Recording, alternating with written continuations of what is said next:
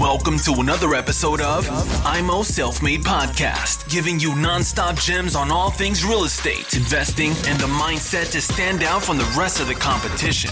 Real talk for the makers, no bullshit. Now, with your hosts, Chris and Daniel, in the ImmoSelfMade Podcast.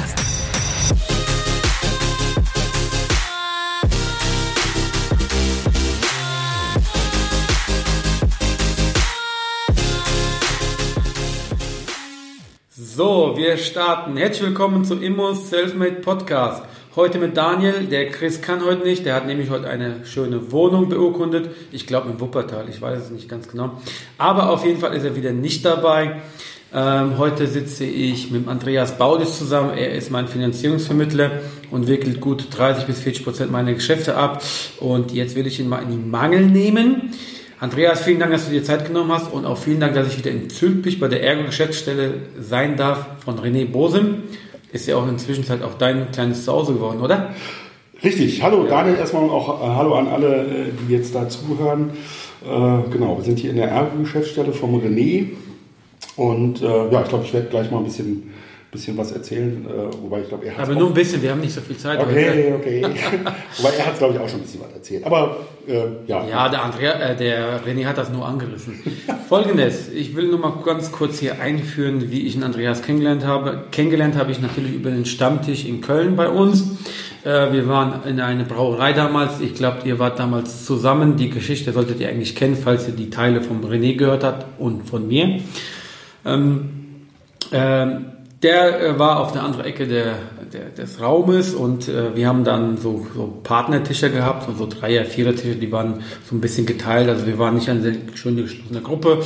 Und Andreas ist mir aufgefallen, direkt hingegangen, war ein bisschen gequatscht und ja, so habe ich ihn kennengelernt.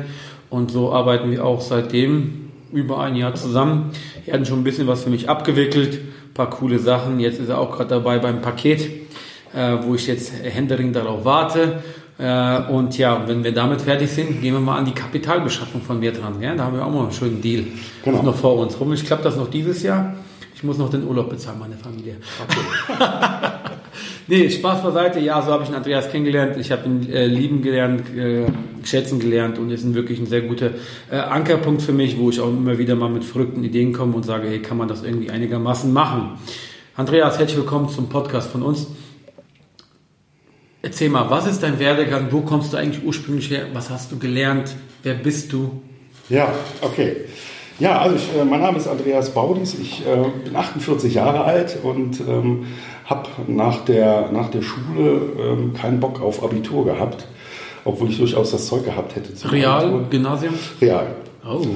Und ich wollte Geld verdienen. Ne? Ist ja schon mal keine verkehrte Grundeinstellung. Und ich habe damals dann mit 16, so von den Eltern initiiert, eine handwerkliche Ausbildung gemacht zum Dreher. Und bist du handwerklich geschickt? Nee. Ja, ehrlich muss man sein. Genau, das habe ich auch relativ schnell dann festgestellt, dass das einfach nicht meins ist. Und bin dann nach dem Grundwehrdienst, nach einem Jahr, bin ich zurückgekommen und habe gedacht, okay, jetzt weiter als Dreher arbeiten, das kann ich mir bis zur Rente nicht vorstellen. Und bin dann mal auf die Suche gegangen, was kann ich denn alternativ machen? Und ich war eigentlich immer schon so von dem Thema Geld, wie soll man sagen, an dem Thema Geld interessiert und inspiriert. Und habe dann, die Berufe, die es so damals gab, quasi gefiltert, um zu gucken, was bleibt übrig. Und übrig geblieben ist der Bankkaufmann. Ne?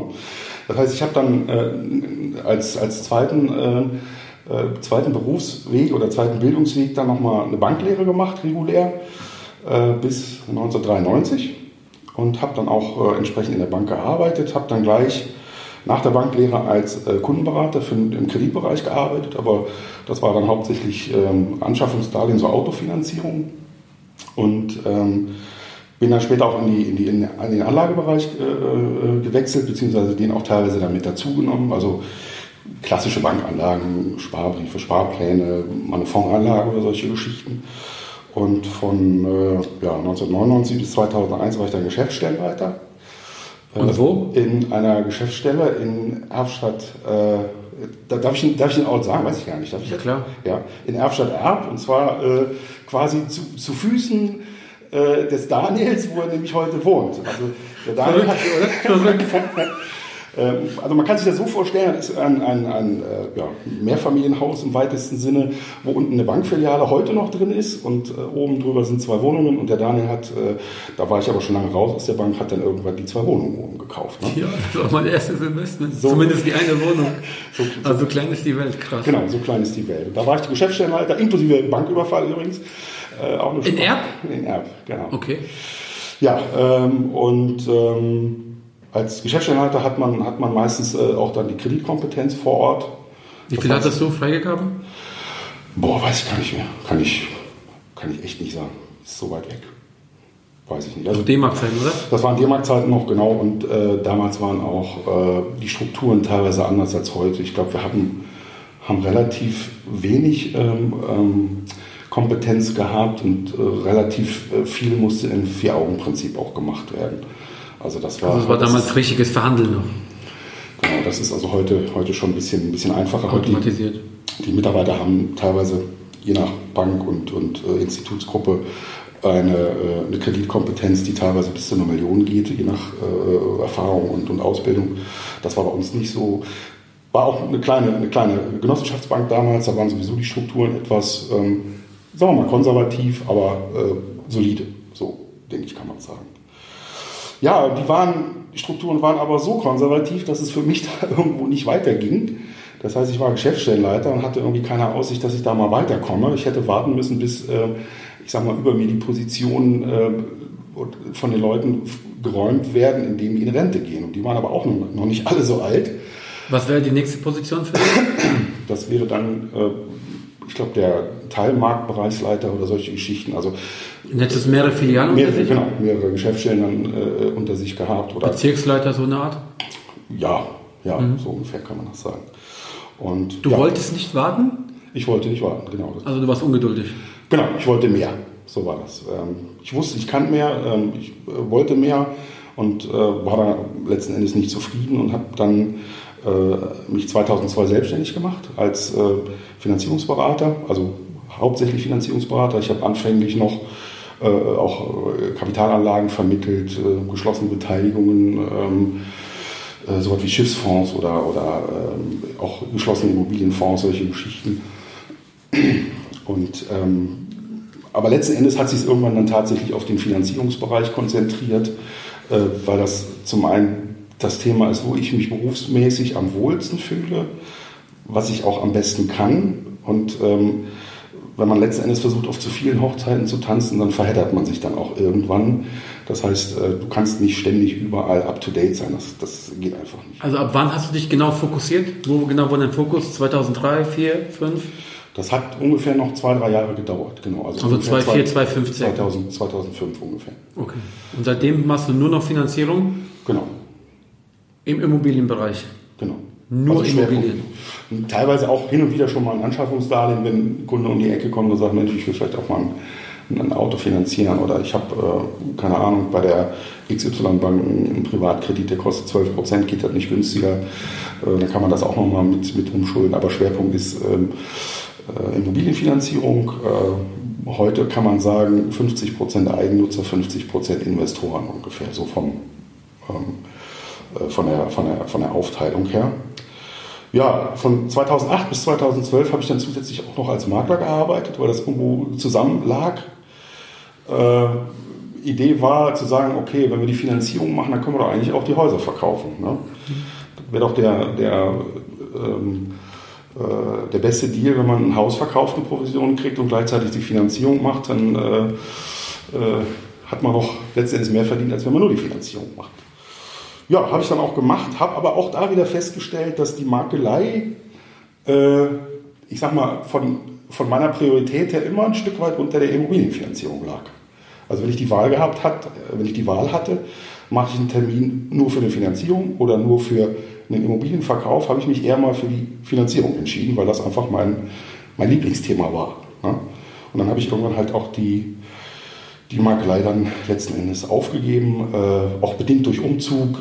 Ich hätte ein neues Geschäftsgebiet erschließen müssen und hatte ich dann irgendwann auch keine Lust mehr drauf, quasi wieder von vorne anzufangen. Und habe dann 2012 oder 2013 habe ich dann gesagt, okay, Makelei lasse ich sein. Ich bin gut ausgelastet mit Finanzierung, da muss ich nicht noch zusätzlich das Thema Immobilienmakler bespielen. Ne? Und hast du von da auf bis jetzt weiterhin selbstständig als Finanzierungsvermittler gearbeitet? Genau, also selbstständig seit 2002. Mhm, okay, ja. Das heißt, nach der Maklerei hast du nur noch Finanzierungsvermittlung gemacht? Genau. Okay, und wie war die Konstellation bis zum René? Ich habe alleine gearbeitet, hauptsächlich von zu Hause, viel auf Empfehlungen. Anfragen teilweise über das Internet, Leute, die man kennt. Ich habe auch noch einige Kollegen, die ich von früher kenne, die Finanzdienstleistungen machen oder vermitteln, aber eben das Thema Immobilienfinanzierung nicht ordentlich bespielen können, weil sie es nur ein, zwei Mal im Jahr machen. Die kommen dann schon mal auf mich zu und sagen, hier, Mensch, kannst du nicht, sollen wir zusammen machen? Also das hat sich dann immer so ergeben und letztes Jahr im Mai, Juni ist der René dann nochmal auf mich aufmerksam geworden. Wir kannten uns vorher schon, ich bin auch Kunde bei ihm, aber ich habe mal eine Werbung geschaltet bei Facebook, ich wollte mal sehen, ob und wie das funktioniert. Und er hat das gesehen und hatte selber gerade so ein bisschen Schwierigkeiten, das Thema Immobilienfinanzierung für sich und seine Kunden, aber auch für sich selber entsprechend abzudecken. Und hat dann gesagt, Mensch, hat mich angerufen und gesagt, Mensch, komm mal rein, sollen wir nicht was zusammen machen? Und dann haben wir am Freitagnachmittag hier gesessen und haben ein bisschen gebrainstormt, ein bisschen rumgesponnen. Ne? Und eine Woche später saß der erste Kunde schon am Tisch und der hat auch die Finanzierung dann mit uns gemacht. Und seitdem arbeiten wir halt zusammen. Das heißt, der René hat seine Erbe-Geschäftsstelle nach wie vor. Und zusammen sind wir als Baudis und Bohsem Baufinanzierung entsprechend unterwegs. Haben dann auch so ein paar Ideen, was, ich sag mal, eine Gesellschaft angeht. Wollen das Ganze nochmal in eine GmbH gießen und das auch nochmal weiter professionalisieren. Aber im Moment fehlt eigentlich die Zeit, weil wir so mit Anträgen überschüttet werden. Was ja jetzt nicht schlecht ist. Was grundsätzlich nicht schlecht ist, genau. Baudis und Bohsem, wann ist denn das genau entstanden? 2017 oder 2018? 2018. 2018 ist es entstanden, okay. Genau. Das heißt im Prinzip, also über ein Jahr seid ihr zusammen? Genau, okay, wir sind zusammen. Ah, wie Pech und Schwefel, habe ich ja schon gesagt. Achso, das heißt, wir haben uns dann im Prinzip das erste Mal kennengelernt, da wart ihr frisch zusammen auf dem Markt. Genau, da waren wir vielleicht 3 Monate, 4 Monate im Prinzip zusammen tätig. Der René hat halt, ich sag mal, eine große Kundschaft, kann das Thema selber nicht im Detail immer so umsetzen, weil auch da brauchst du in vielen Bereichen einfach Erfahrungswerte, du musst wissen, welche Bank wie funktioniert, du musst auch wissen, was ist denn tatsächlich für den Kunden wichtig, was gibt es vielleicht für Alternativen noch dazu, also ganz, ganz viele Sachen. So eine Standardfinanzierung kriegt da hin, aber wenn es an Investoren rangeht, dann wird es halt auch schon manchmal ein bisschen schwieriger einfach und dann brauchst du einfach jemanden, der da viel länger im Thema ist. Ne? Das ist einfach der Punkt. Würdest du sagen, dass du mehr Investoren aktuell betreust oder mehr Eigennutzer? Im Moment sind es hauptsächlich Investoren. Ein paar Eigennutzer haben wir schon noch, aber das ist häufig so gegen Ende des Jahres, da fällt vielen Leuten nochmal ein, Mensch, ich will nochmal investieren jetzt, ich muss nochmal was machen oder andere wollen vielleicht verkaufen und sind dann auch schneller bereit, mal einen Preis nachzugeben, sodass ein Investor auch schneller kaufen kann. Und im Moment ist es tatsächlich so, dass wir echt enorm viel Anfragen haben und da eigentlich sogar ein bisschen Schwierigkeiten haben, das in der gewohnten Zeit oder für uns gewohnten Zeit eigentlich auch abzuwickeln. Also im Moment dauern manche Anfragen dann schon mal einen Tag oder 2 länger als sonst. Ja, leider merke ich das gerade. Das heißt, du hast eigentlich deine Berührungspunkte eigentlich schon damals von deiner Banktätigkeit gehabt? Genau. Und dann hast du nochmal gemarktet. Was waren so deine Berührungspunkte zu Immobilien? Ich habe eigentlich in der Ausbildung schon gemerkt, es gibt 2 Themen, die mich in der Bank besonders angetriggert haben. Wenn du eine Bankausbildung machst, du gehst ja durch alle Abteilungen, Rechnungswesen, Zahlungsverkehr, am Schalter, Kreditabteilung, Wertpapierabteilung, der ganze Kram. Und mich haben also 2 Themen besonders angetriggert. Das war das Thema Immobilienfinanzierung und das war das Thema Börse. Das sind auch die beiden Themen, denen ich bis heute entsprechend treu geblieben bin. Das heißt, auf der einen Seite die Immobilienfinanzierung und auf der anderen Seite auch das Thema Börse. Ich habe in der Vergangenheit häufiger schon mal über Immobilien nachgedacht. Soll ich kaufen, soll ich nicht kaufen? Auch gerade in der Zeit, wo ich gemakelt habe, da war ich noch näher eigentlich an dem Thema eventuell kaufen dran oder nicht. weil ich natürlich auch dann direkt den Rat zu den Verkäufern schon mal hatte. Aber letzten Endes habe ich nie eine Immobilie gekauft. Das heißt, du hast keine? Ich habe keine einzige Immobilie. Unglaublich. Das heißt, ich finanziere gern, aber ich bin eigentlich nicht derjenige, der sich da für eine eigene Immobilie engagiert. Aus heutiger Sicht ein Fehler, wenn ich mir überlege, was ich vor 10 Jahren hätte alles einkaufen können, zu welchen Preisen, da ärgert es mich dann heute schon manchmal. Aber gut, das ist halt so... Hätte, Fahrradkette. Genau, da machst du nichts dran. Okay, aber in was investierst du? Oder machst du gar nichts? Oder legst du dein ganzes Geld auf den Sparbrief? Genau, ich lege das im Moment alles unter das Kopfkissen und warte auf den großen Crash, um dann deine Immobilien billig einzukaufen. Nee, kriegst du nicht. Also ich habe ja gesagt, es gibt 2 Themen, haben mich besonders angetriggert. Einmal die Immobilienfinanzierung und andererseits das Thema Börse. Und ich bin eigentlich seit vielen Jahren, ich kann überlegen, 1993 meine ersten Aktien gekauft und damals völlig ahnungslos. Da hat man früher noch die Kurse im Handelsplatz sich angeguckt, weil Internetzugang oder solche Medien gab es nicht. Und auch der Zugang in der Bank war nicht so einfach. Da gab es nur ein paar Personen, die diesen Zugang hatten, weil er das Geld kostet. Und also habe ich dann im Prinzip meine ersten Aktien da gekauft. Und dem Thema bin ich bis heute auch treu geblieben. Und ich abwäge, was das Thema Börse angeht und Immobilie angeht, dann ist überwiegen für mich die Vorteile bei der Börse einfach immer mehr als gegenüber dem Thema Immobilie. Ne? Warum? Erklär uns das mal im Detail bitte. Genau. Also zum einen kann ich das Risiko da einfach ein bisschen besser steuern. Na, wenn ich jetzt zum Beispiel... Aktien? Genau. Wenn ich zum Beispiel, mal angenommen, ich habe 100.000 Euro, die ich investieren möchte. Ne? So, und will eine Wohnung kaufen, die kostet 100.000 Euro. Ich lasse jetzt mal die Finanzierung mal raus, der Einfachheit halber. Da kann ich diese eine Wohnung kaufen oder ich kann es sein lassen. Ich kann aber nicht sagen, ich kaufe erstmal nur 20%, um mal zu gucken, ich fange mal langsam an. Nee, ich muss die komplett kaufen. Ist halt bei Aktien anders, da kannst du quasi dich langsam ins Risiko reinkaufen, um zu gucken, liegst du mit deiner Einschätzung richtig, ist dein Investment oder funktioniert deine Strategie oder liegst du vielleicht daneben, um gegebenenfalls auch vielleicht mit einem kleinen Verlust wieder rauszugehen, um im Prinzip da eine gewisse Verlustbegrenzung zu machen. Ne?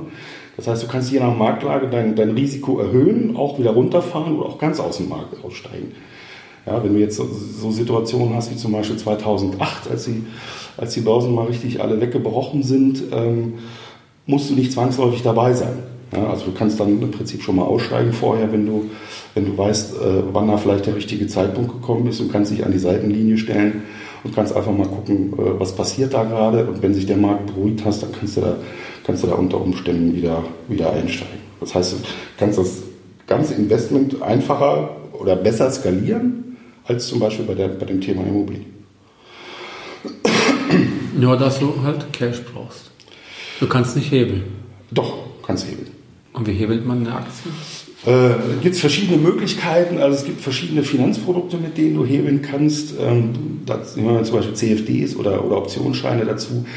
Wobei das, ich sage jetzt mal, eigentlich Dreckszeug ist. Also da verdienen die CFD-Broker und die Banken die Papiere rausgeben.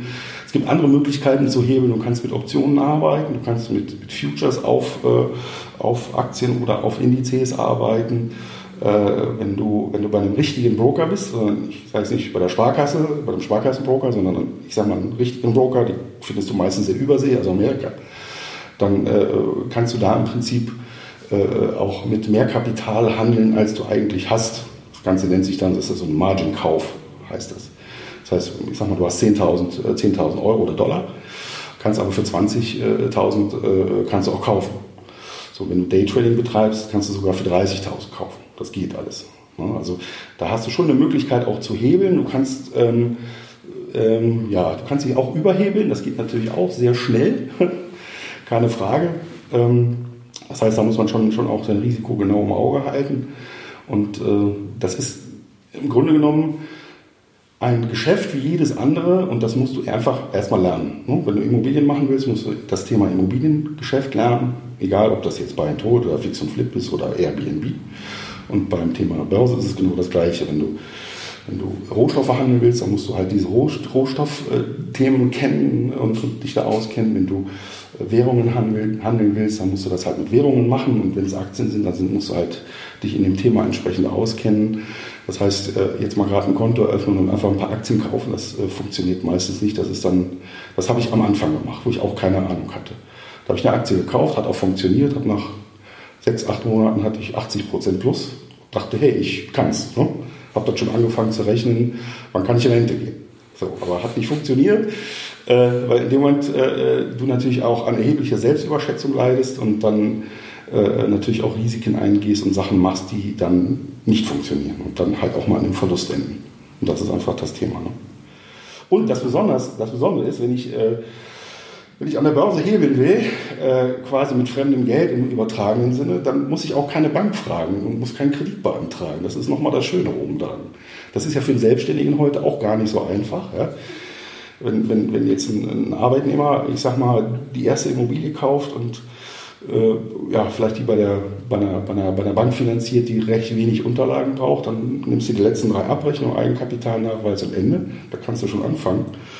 Aber wenn du als Selbstständiger finanzieren willst, dann brauchst du halt eine Schubkarre voller Unterlagen, bis du überhaupt mal eine Finanzierung bekommst. Und das Thema brauchst du halt beim Börsenhandel nicht. Welche Aktien hast du aktuell? Ich habe gar keine Aktien mehr. Ich habe das vor kurzem, ich habe meine Strategie vereinfacht. Ich habe also bis vor 4, 5 Monaten habe ich überwiegend US-Aktien gehandelt, also direkt auch in Amerika. Und im letzten Jahr, das muss ich gerade überlegen, bis Mitte des Jahres ungefähr habe ich auch mich an Aktien in Hongkong versucht. Hat nicht so wirklich funktioniert, aber ich wollte es halt einfach mal wissen.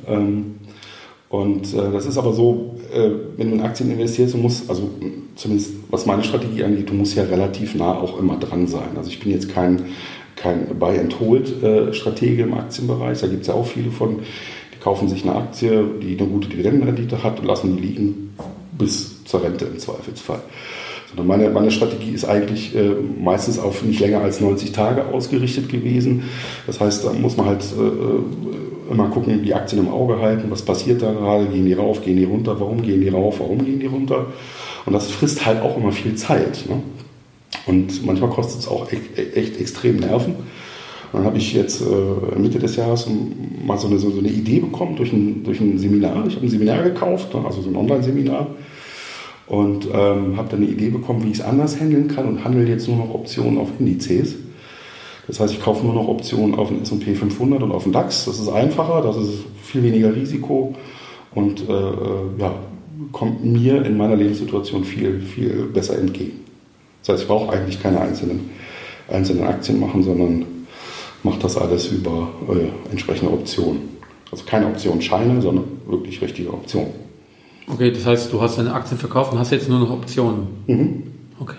Ganz genau. Ich kenne mich da gar nicht aus, deswegen kann ich auch nicht tiefer ins Detail gehen mit dir. Back to Immobilien ist mein Ding. Ja, das wäre auch zu viel, das kriegst du auch nicht in 5 Minuten erklärt. Ne? Also wer jemand mal sich austauschen möchte, wir verlinken die Shownotes, die Kontaktdaten in die Shownotes. Jetzt bin ich total Banane. Ja, cool. Schade, dass du keine Immobilien hast, weil dann hättest du echt vor 10 Jahren einiges einkaufen können. Das wäre richtig geil gewesen, ja, definitiv. In welchem Bereich warst du damals als Makler unterwegs, wo du sagst, dieser Ort oder diese Gegend hat sich sehr gut positiv entwickelt, jetzt? Thanks for tuning into ImmoSelfMade Podcast. Make sure to subscribe so you don't miss any future episodes. Leave a 5-star review and share this podcast to anyone that needs that kick of real estate motivation they need.